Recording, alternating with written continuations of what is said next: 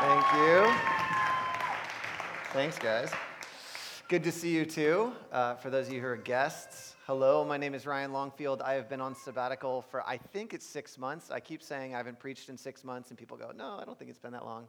But I'm pretty sure it's been since July, um, and, uh, and that's six months. So it's been mildly restful, I'd say. Uh, sabbatical, same root word as Sabbath. It's supposed to be really restful and all that stuff. I more feel like I've been fighting giants at the end of last uh, last year. But uh, I'm here standing, and I'm here with y'all, and I'm excited to preach. I w- actually wasn't scheduled for today, but I said, man, it's been too long. I want to get up there, and I want to start sharing again. And I feel full of the Lord and excited to share with you guys. So um, before we jump into the word that I had for us today, I wanted to share a little bit about what, what was going on in worship. Uh, one of my hearts for this community is for us to start to be students of worship in a way where we know what's going on in the spirit when we're going through a worship experience. Um, one of the reasons why in this church we spend so much time on the front end of the service worshiping is, one, because it's an ends in itself. Even if it accomplished nothing more than just worshiping the perfect one for forty-five minutes, that is plenty of reason to do it.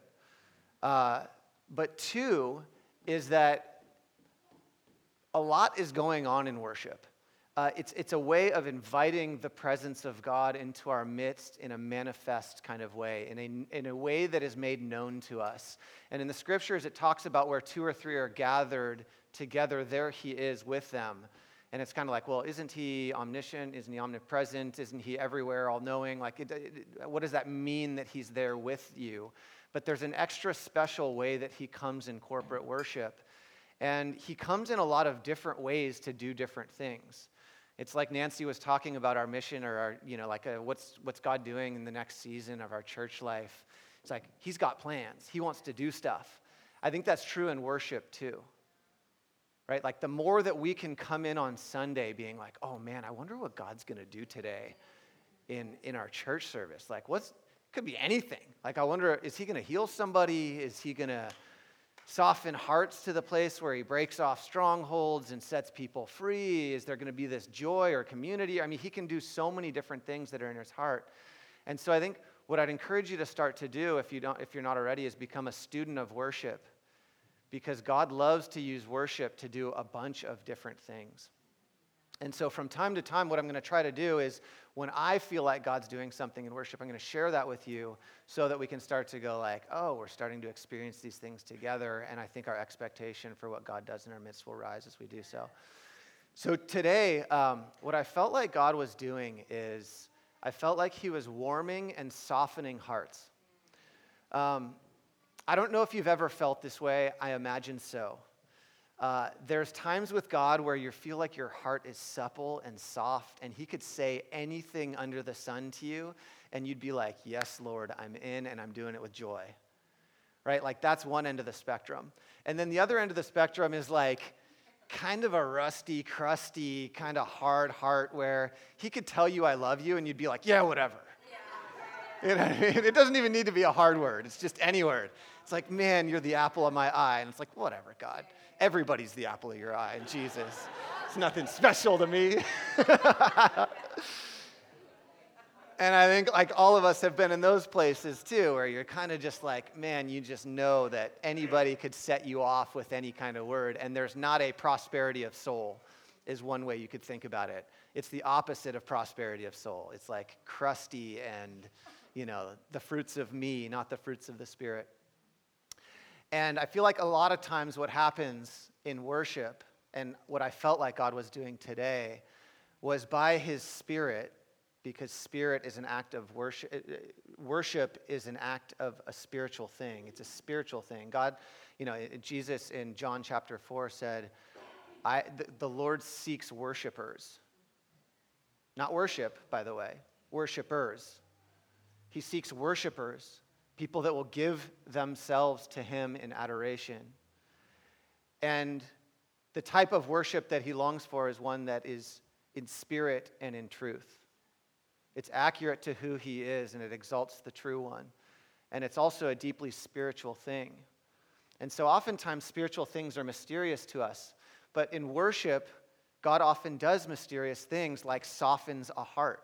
He takes a crusty heart, and by his Spirit, he ministers to you, and you enter in a place where you're rigid towards him, you don't have the fruits of the Spirit, you're not in a place of prosperity of soul, and he does this over time while you think you're just sitting there with your hands in the air worshiping the Lord. He's doing a deep inner work, and I felt like he was doing that today. And so if if you feel like sometimes you're in that place, the thing that I'd encourage you to do is get really good at inviting the Lord to do the work that he just did for us in this place. It doesn't need to just be something that happens here in a corporate setting. The same thing can happen for you at work where you're like, man, I'm not in a good place. I need to go into a conference room and just like lock myself in there for fifteen minutes and ask the Lord to soften me on the inside, because man, I oftentimes feel pretty out of control with my internal state and my heart, right? And the Lord has tools for us to get into a good place. And worship and adoration and rejoicing is one of those. And so in worship today, even before we got into that last part of the, the set, which was like exactly in line with this, which is like, just keep me here until we're one, is what the song said. Just keep, man, just like keep me in this place of worship. I will stay here giving you glory, giving you myself, the best that I have in adoration to you. Can you just like do some supernatural work of making us one while I do so? And that's exactly what he does often in worship. And that's what I felt like he was doing today in worship. So um, that's pretty cool. That's a good start for a Sunday at the at the beginning of the year.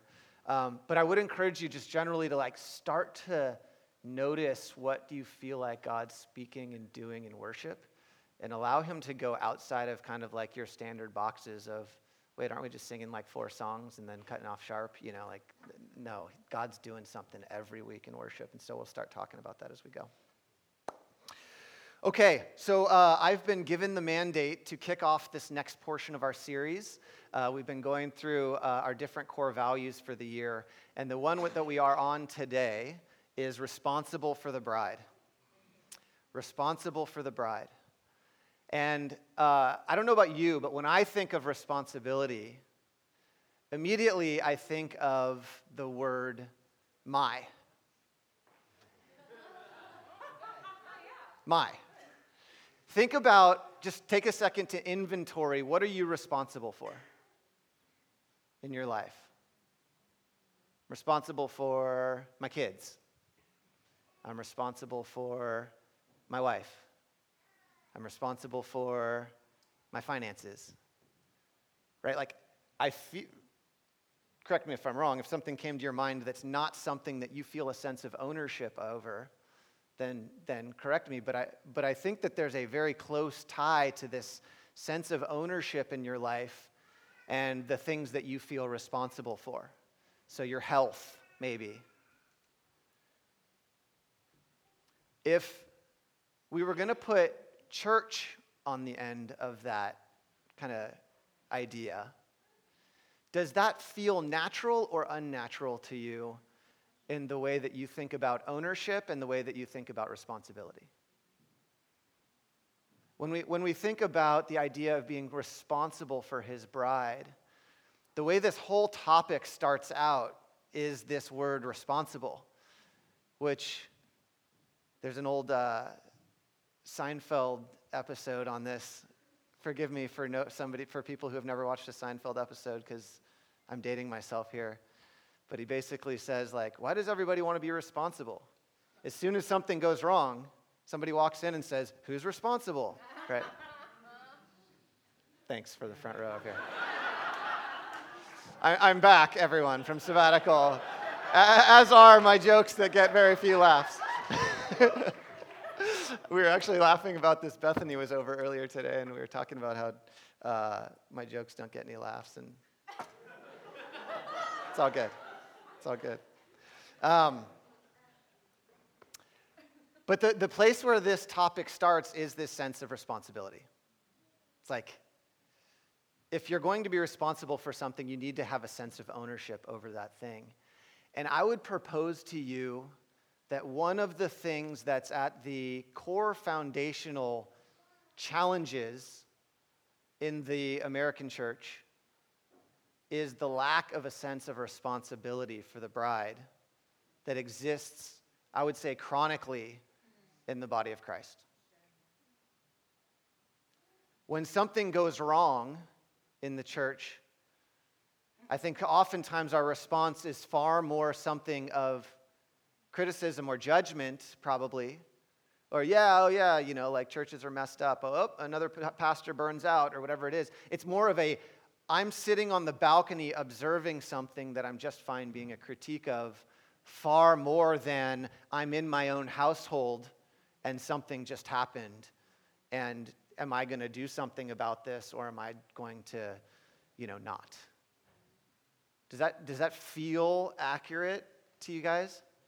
Uh, as I've wrestled with this topic, funny enough, like I've kind of challenged myself as to, you know, of course I feel a sense of ownership and responsibility of this church, but I think the next step for me, and I would say, you know, for us as we grapple with this topic is, what does it look like to feel a sense of ownership and responsibility for the global church as well? Yeah. And so I wanted to start uh, when we start wrestling with this passage with uh, Acts chapter two.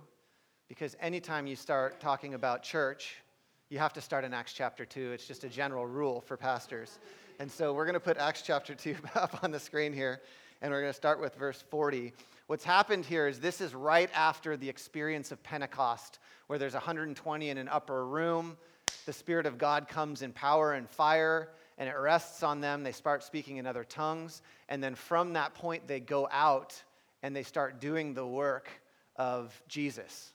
Uh, these are clearly the disciples, the apprentices of Jesus, and now they're doing the works that Jesus did. And the city's kind of like, they're in Jerusalem, the, the city's on fire. The city's like, what is going on? Uh, these guys and, and gals are going nuts. Okay, so verse forty. This is Peter speaking. It's the end of a sermon that he's giving. It says, with many other words he warned them, and he pleaded them, save yourselves from this corrupt generation. Those who accepted his message were baptized. About three thousand were added to the number, their number that day. They devoted themselves to the apostles' teaching, to fellowship, to the breaking of bread, and to prayer. Everyone was filled with awe and, uh, at the many wonders and signs performed by the apostles. All the believers were together and had everything in common. They sold property and possessions to give to anybody who had need. Every day they continued to meet together in the temple courts. They broke bread in their homes and ate together with glad and sincere hearts, praising God and enjoying the favor of all the people. And the Lord added to their number daily those who were being saved. I'm going to jump over to chapter four because it continues with a very similar theme in verse thirty-two. It says, all the believers were in one heart, were one in heart and in one in mind. No one claimed to have any of their possessions as their own, but they shared everything they had. With great power, the apostles continued to testify to the resurrection of Jesus, the Lord Jesus.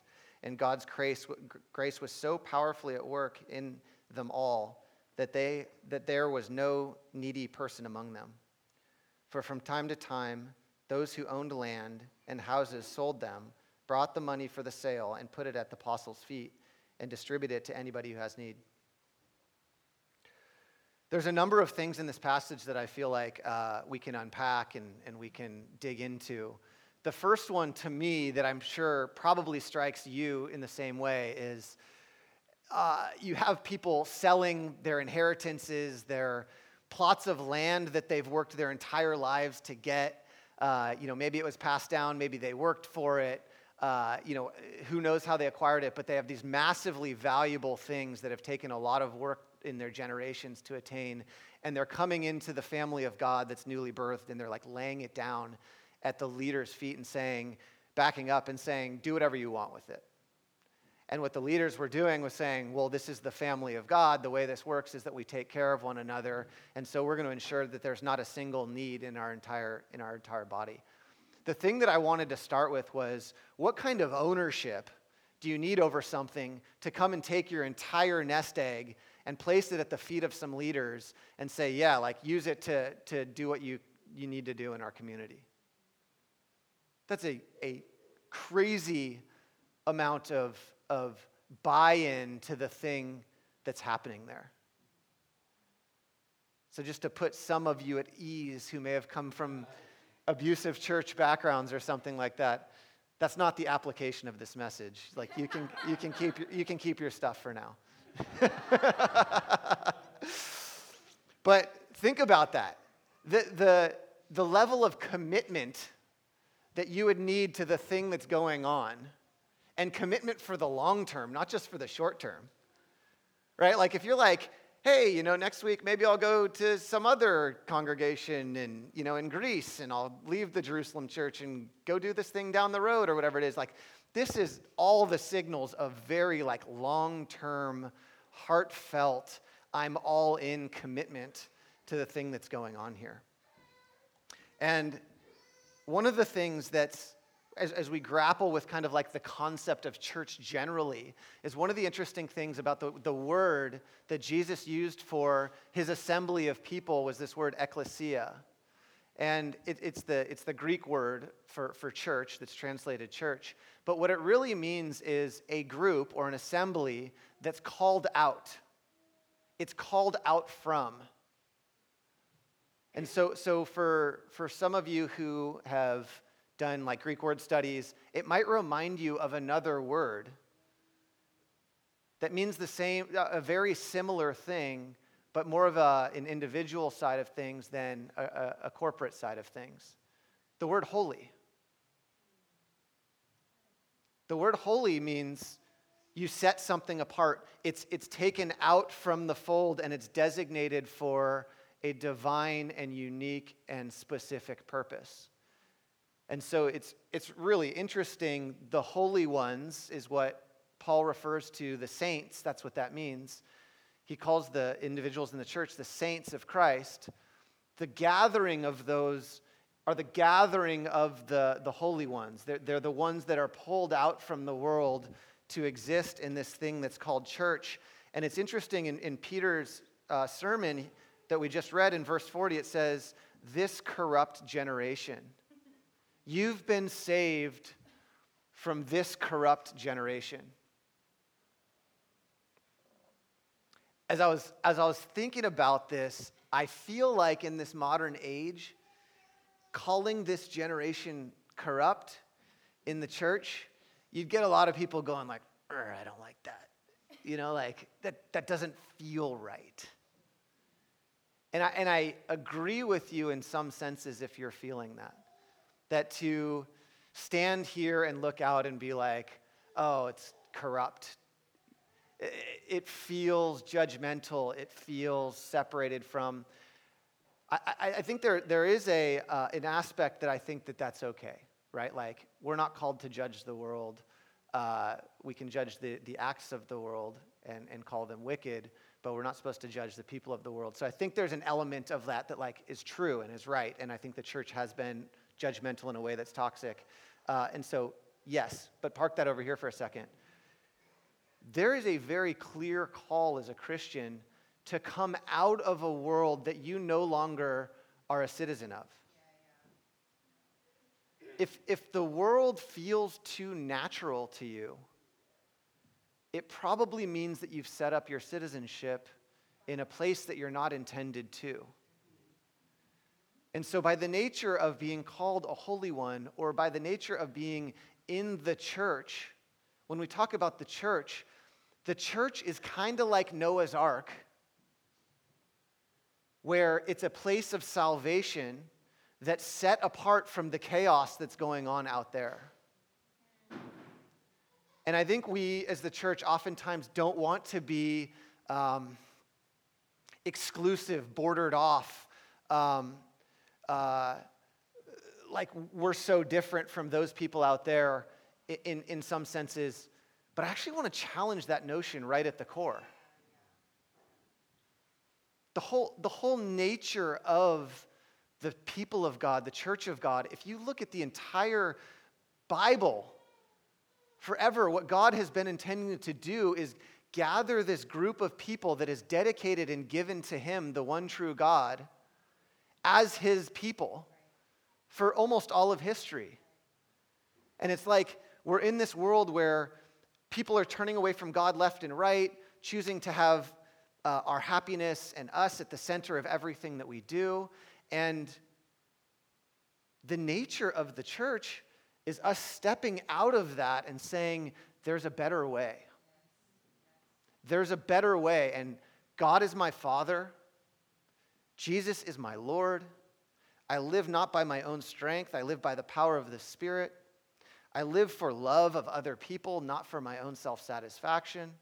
There's all of these unique things that have to do with what the church is supposed to be that is incredibly different from the world. In God's design, the church, the church is this place of light and love and joy and thriving, and out there is chaos and sin and deception, and all of that is going on. And I'm not saying that that's necessarily like, you know, how most of us would articulate what the church actually is, but in the design, it's important to start just by saying there should be there should be an us and them type of thing where the world can look inside the church and go, oh, wow, that's what the kingdom of God looks like in action. And so this idea of commitment that we see in Acts chapter two from the very beginning, where they're like laying down all their possessions, you have to understand they're feeling like we've just found it. The Spirit of God just fell, and this is it. This is the thing that God's doing. What else would I do with my possessions? Of course I'm going to lay them down. This is God's move. And this, this idea of commitment is just, it's baked into how the church is operating so much in it. It says they were added to their number, the three thousand. The funny thing is, is their core base was probably like a few hundred people. Imagine getting three thousand new people on a base of a, a few hundred. It's like you're creating the culture of that group as you go. But I wanted to talk about this idea of commitment because I think if we're going to talk about being responsible for the bride, it starts with a personal commitment to a local church. So sometimes when people come into our midst, they say, oh, why do you guys do membership? And we say, because it's really, really important to know who's with us and who's not with us as we're doing this. We're doing the real work of God. We're the body of Christ. Can you imagine any other organization where it was ambiguous in terms of like, are you in or are you out? That's productive even in the slightest degree. Any other organization. Like think about school. You know, it's like, yeah, I guess I'm going to, to Cal. Sometimes, but sometimes I go down and I want to see my parents, and so then I go to U C L A. It's like so wild, right? It doesn't even make any sense. Or like, how about your workplace? Like they extend you an offer, and it's like, okay, you know, here's here's the offer. Of course, if you work here, it means, you know, you're not working uh, at all these others. Wait, wait, wait. Weird. You want me to like, like commit to you forty hours a week? That's just so strange. It's like, yes, and here's your job description. Like, w- we've got to get stuff done here. We need to know who's on board and who's like doing this thing. Um, it doesn't work in any other capacity, but somehow we take that and we apply to the body of Christ, and it's like, oh, that's weird.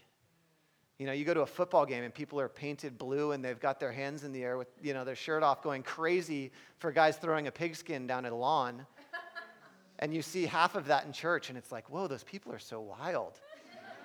Like, why is their why is their worship so expressive? It's like, it's God. Like, what we're doing here is we're exalting the Holy One. Right? Depth in anything in life starts with a commitment. Depth in anything in life starts with a commitment. And so whether it's this place or some other place, if you're going to be serious about your walk with God, and a core part of that walk with God is being responsible for his bride, doing it isolated by yourself in your prayer room praying for the global church, that is not what God had in mind when he was talking about being a part of the body of Christ. being the the lone floater, you know, where you're just cruising around and I, I just do my own thing and like, you know, I'll do my spiritual buzz thing and worship here and then I'll kind of go home. And that's not, that's not anywhere in his book. And uh, and so it starts with commitment. The second thing that we see in this Acts chapter two passage is deep affection. Deep affection. So we were uh, we were just up visiting the Kuniyoshi's in Redding. I know. Oh, the Kuniyoshi's, they were members of this church for a long time.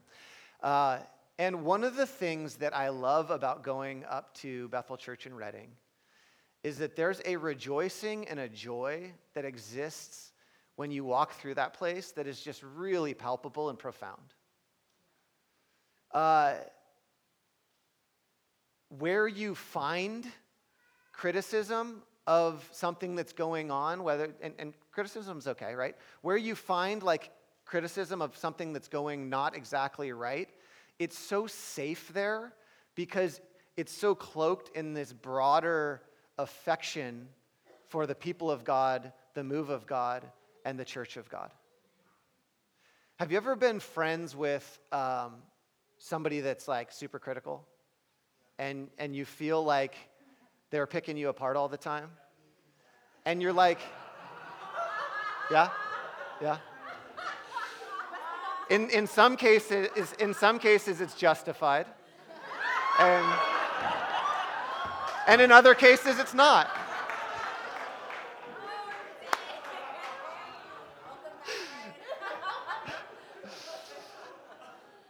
Um,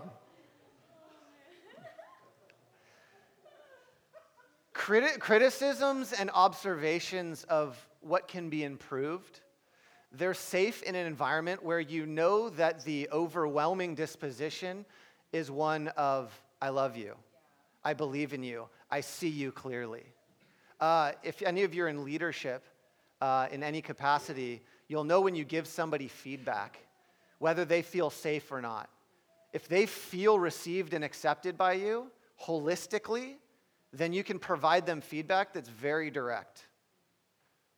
If they don't, you have to be very careful with the way that you provide your feedback because it just lands wrong. It, it, it feels inappropriate to have somebody who you don't know really cares about your best give you a sharp word of correction. Like, I, I, I think we should aspire to have an internal place where we could receive a word of correction for almost anybody and not get offended. But that's not the way it generally works.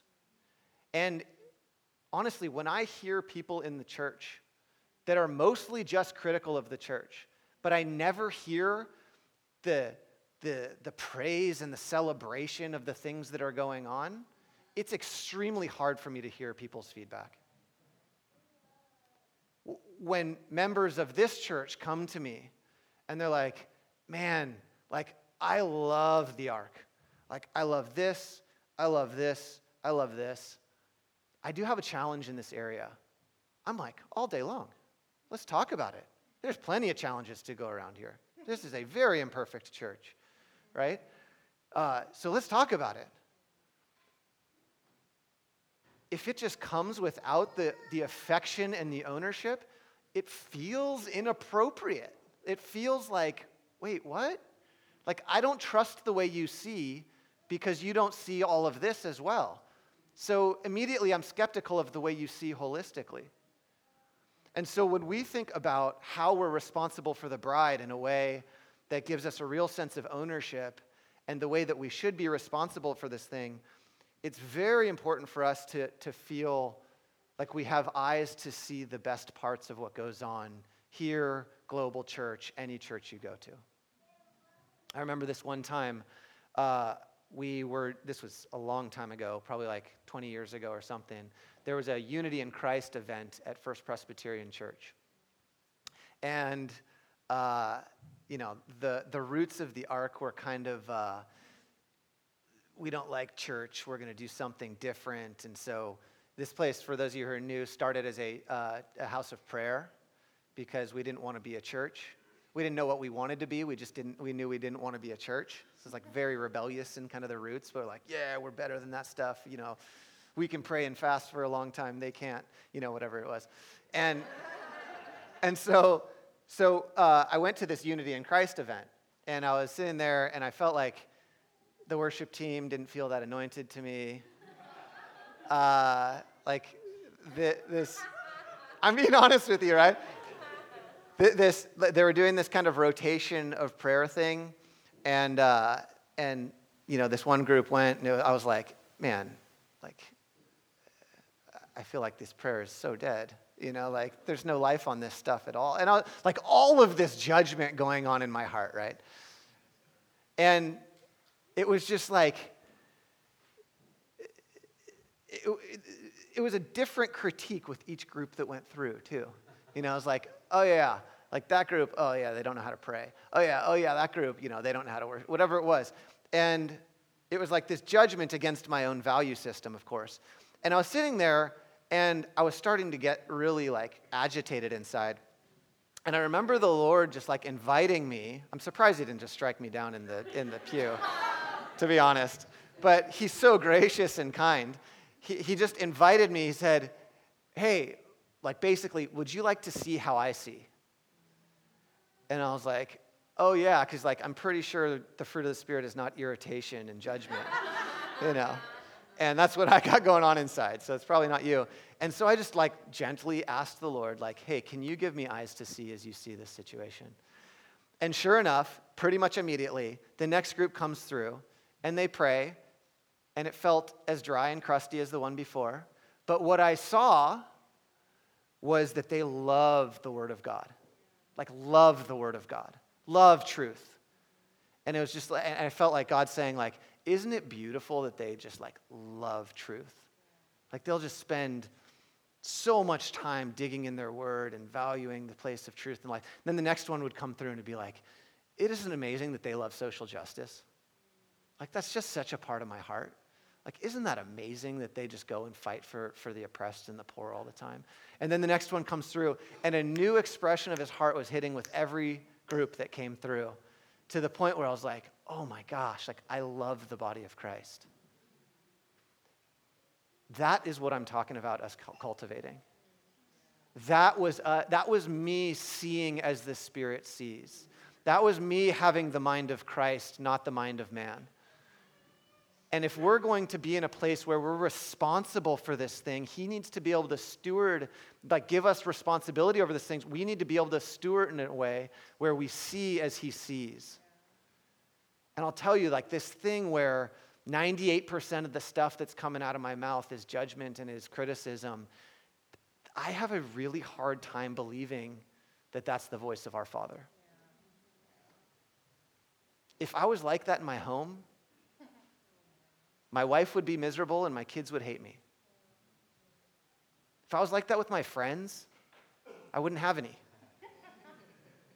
If I was like that at work, I certainly wouldn't be given charge over people by anyone who's a good leader over me. I mean, it just, it that way of operating does not work, and it doesn't it doesn't work in the body of Christ either. And I think when we see in verse forty-two, it says, they devoted themselves to the apostles' teaching and to fellowship, the breaking of bread and prayer. It's like there's this sense of rejoicing that's going on in their midst about like, wow, I get to be caught up in the work of God. Like, wow, I get to be, you know, part of his work, where may- maybe it's like, wow, I get the privilege of selling my land so that these people can eat. Wow, God, thank you so much. Right? Like, it's a totally different lens on things.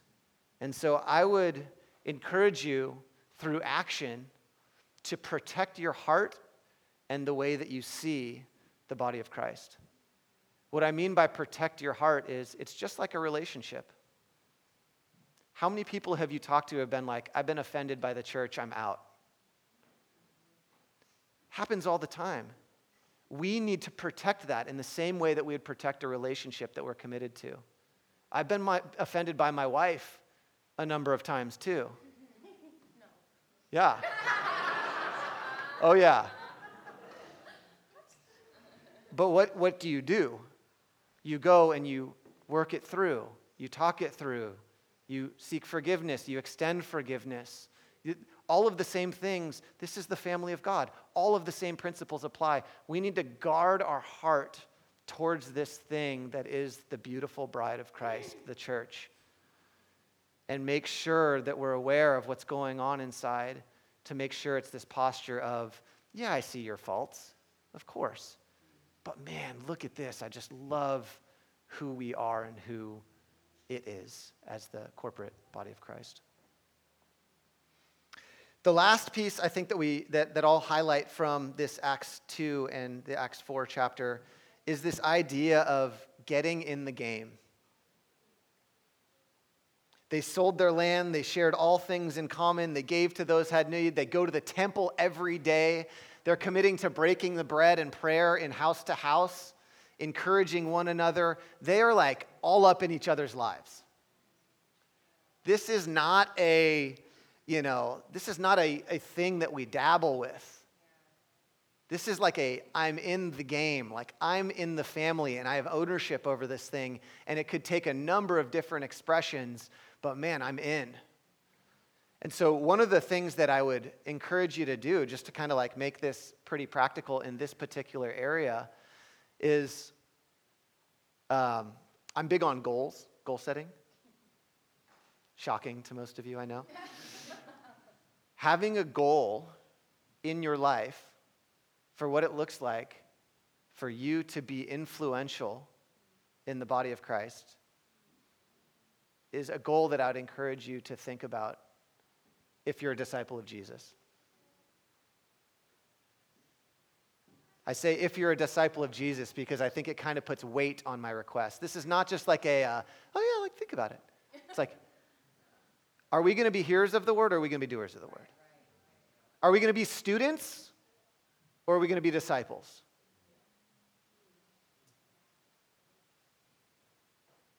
The difference between a student and a disciple is a disciple can learn a bunch of stuff and not do it and is utterly failing. A student can go to class and study economics for three years and walk out and have no idea how to practically apply any of that stuff. And you get a degree and you're considered, uh, you know, like an expert in that field. That's a student. That's what we're used to. That's the Greek mindset. That is not the invitation of Christ. The invitation of Christ is to become a disciple. And when you're a disciple, it puts a demand on you that when your master shows you something that should be in your life that's not in your life, you don't go, oh, that's interesting. That's a good one. I'm going to pray through that one, right?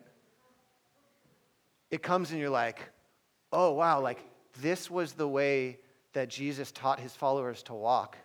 And this is how we see them walking. Like, what am I doing in my life? And so the idea of like getting in the game again, I pre- preempted this one by saying, you know, I'm not asking for the deed of your house, but I am asking that you think about what does it look like for you to radically love the body of Christ as non-optional? What does it look like for you to give yourself to your brothers and sisters? Your brothers and sisters. The other week, we were having an all-members meeting. And if you remember, at the end of the all-members meeting, uh, Joe and Aaron said, oh, by the way, does anybody need a car?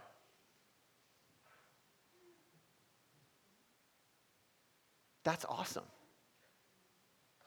That's incredible. And Larry said, yeah, I've got somebody in, in my, my sphere that needs a car. And they connect, and like, that's that's what this thing is. Like, if we all felt a responsibility over this place, we would all have our heads up looking for need and opportunity. Nobody in my family is going to suffer need, would be our attitude. And we're looking around and it's like, oh, I just spotted a need. Like, this family needs a washing machine. Like, maybe I can't fill it, but then I'm going around and I'm talking to, like, my small group leader. Like, hey, I just found out that there's somebody in our midst who needs a washing machine, and this is, like, unacceptable for there to be continued need in our midst. Like, how do we, how can we fill this thing? Oh, that's a great idea. Like, at the next small group, like, let's pray and let's see what God has on his heart. Okay, like, pray. Okay, we're going to do a fundraiser and we're going to get this, you know, whatever it is. Like, that sense of ownership that drives extreme generosity. Man, imagine what it would feel like if there was two hundred people in here that had that kind of lens on our community. What would it look like if there was two hundred people in our midst that had such a responsibility for the thing that goes on here, where it's like, okay, I this place has to be better because I'm here. Period. Like, if I'm a, if I'm a member of this family and I'm filled with the power of the Holy Spirit, it has to be better because I'm here. So if I'm scrubbing toilets or I'm preaching the next sermon, I don't care, but I'm going to be involved in making this thing better and elevating this thing. That's what church membership means. It means I'm in.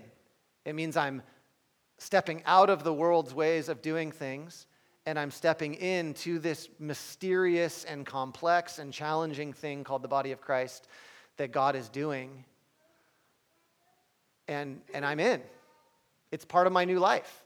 It's part of my, my it's part of my walk with Jesus. It's part of my discipleship.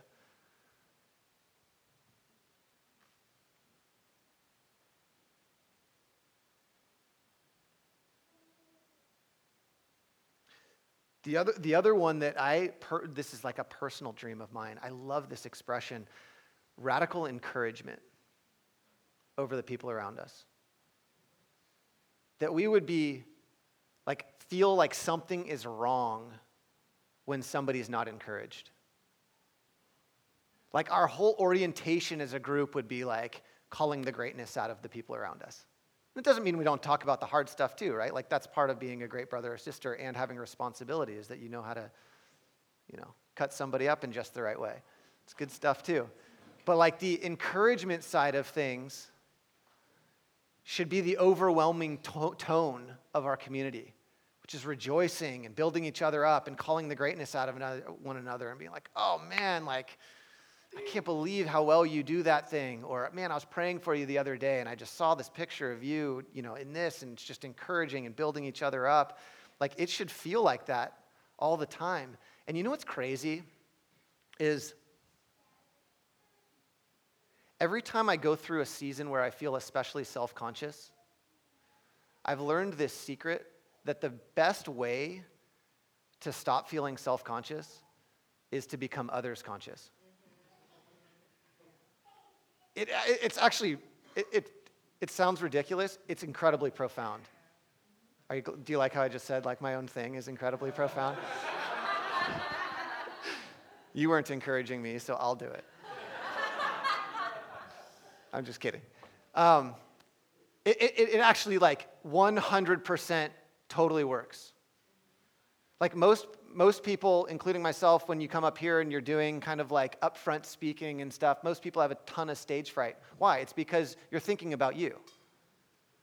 And one of the tricks of, like, getting good at public speaking is being consumed in your audience so that you're actually not thinking about you.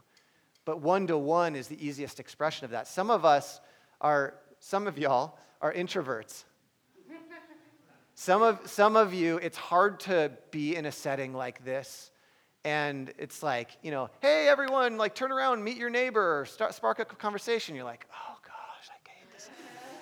Like, I endure church, I endure this portion of church because worship and the word are on the opposite sides of it. Um, but getting to a place where you're just consumed in the other person when you're talking to them and, like, actively just doing that, like, hey, tell me about you. Like, wow, like, that's going on. Like, tell me more. And you're just like, you just envelop yourself in the person across from you. It's, I've found it to be the best way to lose self-consciousness in that sense. And the get in the game thing is, imagine if we were in an environment like this and it's just encouraging and people don't have self-consciousness while they're meeting one another, right? Like, you just go over and you're like, oh, wow, like, so good to see you. And, like, oh, like, go, so good to see you. For me, social situations are often stressful because I feel like I need to dance for people, or I need to be self-conscious, or, you know, whatever it is. And like, let's get in the game in the sense of being a culture of radical encouragement, radically building one another up, sharing the joy of Christ with one another as we're in this space as well. So I have a few invitations for you. One, I would just take a, an, uh, an assessment on, okay, where am I in terms of kind of like my heart posture towards the church and taking a place of responsibility with the church? And invite the Lord into wherever that place is. I found that like pretty much everything in my life should start in prayer. I, there, there's really not an area of my life that matters in any regard that I wouldn't encourage you to have it start in prayer. And so talk to the Lord about it. Second thing is, refuse to have inaction be an option if you feel like I'm speaking to you as a disciple of Christ. Where can I best play, make this place better? Submit some portion of your time and your goal setting and your ambitions to making the body of Christ amazing.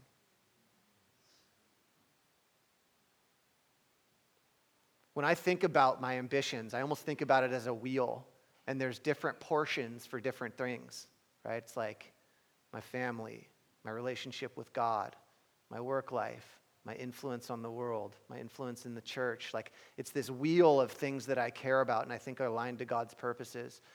What sliver of that pie for you is dedicated to the advancement of the body of Christ?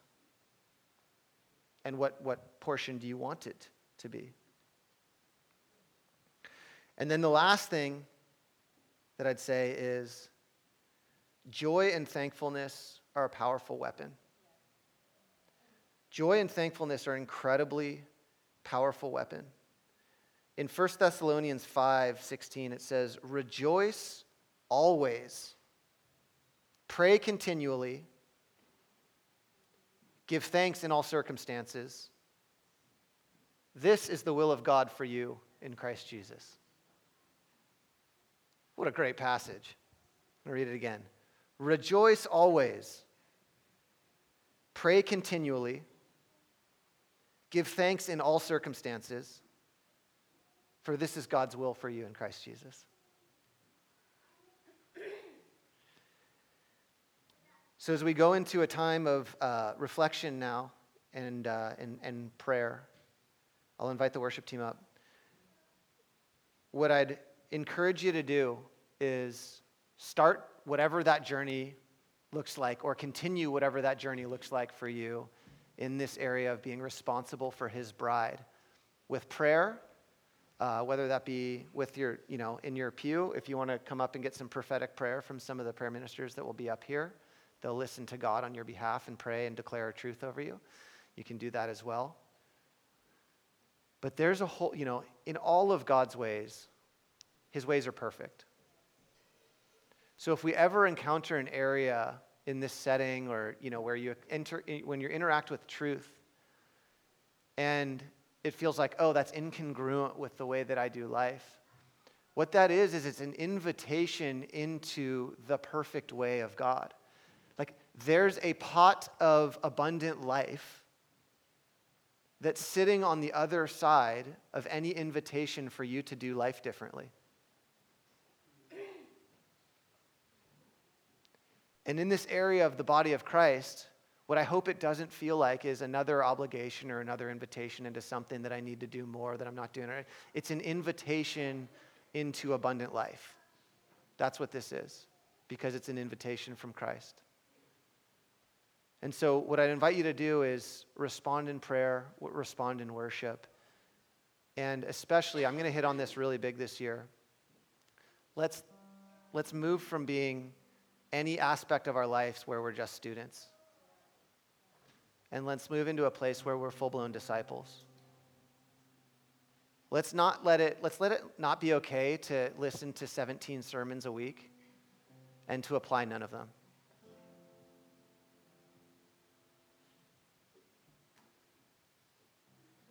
So why don't we stand together and I'll pray to close us right after Pastor Suki shares some things that's been on her heart as well. So um, as Ryan was sharing, I felt like the thing that I was feeling in my heart, I was reminded of when I first became a Christian. And I remember, for me, um, this was in college. The entry into the body of Christ was a very painful thing um, because one of the things that I struggled with really, really intensely was feeling uh, like I didn't fit in or belong. And I feel like when we talk about the body of Christ, when we talk about people wanting to join, I think f- what Ryan did first was really important. It set up the, the importance of it biblically. Practically, though, we're talking about people entering in and forming relationships with other people. A broken person forming relationships with other broken people.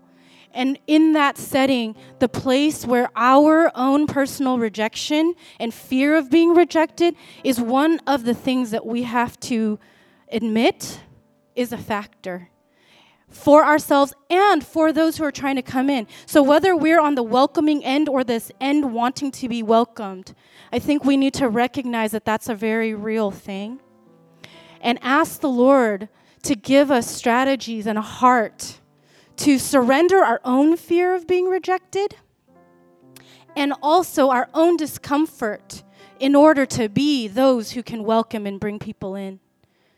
And so um, when we start thinking about the body, when we start t- thinking about this idea of the of the church globally or whatever, don't ever forget that it is composed of little one, two, three, four, five, six people, just like yourself. Scared, wanting to be loved, and also wanting to connect, and also trying to love.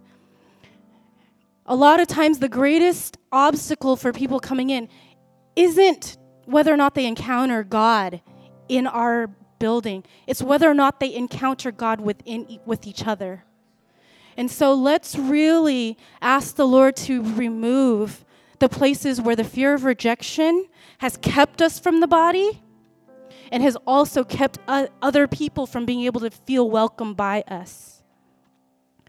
I really feel like this is one of the greatest um, things that we can do in order to build disciples. And one of the biggest things the enemy does to try to keep people from his presence is to use us to keep people out. But let's not do that. Let's bring people in and let ourselves not stay outside either.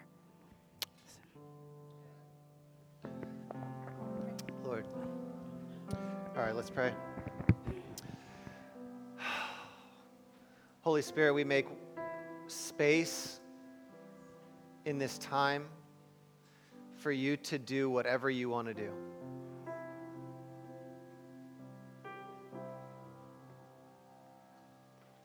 God, we enter into a place of rest even here and now in the work that you're doing today, God. And I thank you that when your word goes forward, God, the grace to accomplish that word also goes forward. And so, God, I just invite, God, and ask that you would do a powerful work in the hearts and minds of the people in this place.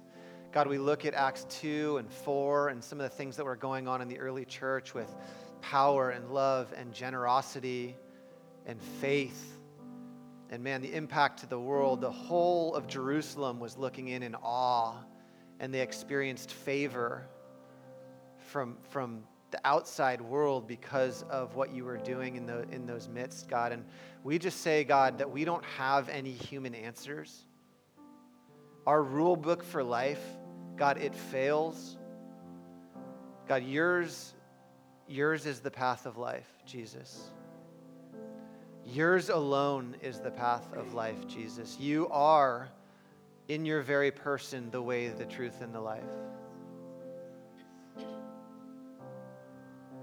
And so, God, in this time, what I ask is, Lord, that you would grab us by the hand, by the comforting and the power of your Spirit, and you would walk this group into a place of walking in the footsteps of Jesus. Would you do a work in this church that's so powerful, God, that's so powerful, God, that the responsibility for the things that go on here and for those of those visitors in here, I pray the same blessing over them, for them in their in their home churches, that they would feel this empowerment and this responsibility, but a joyful responsibility to take up the things of you in the body of Christ. And so we make way for you in this time of prayer. We ask that you continue to do your amazing and powerful work, and we continue to worship you now in Jesus' name. Amen. Come on up whenever you're ready. There'll be people ready to pray for you if you want that.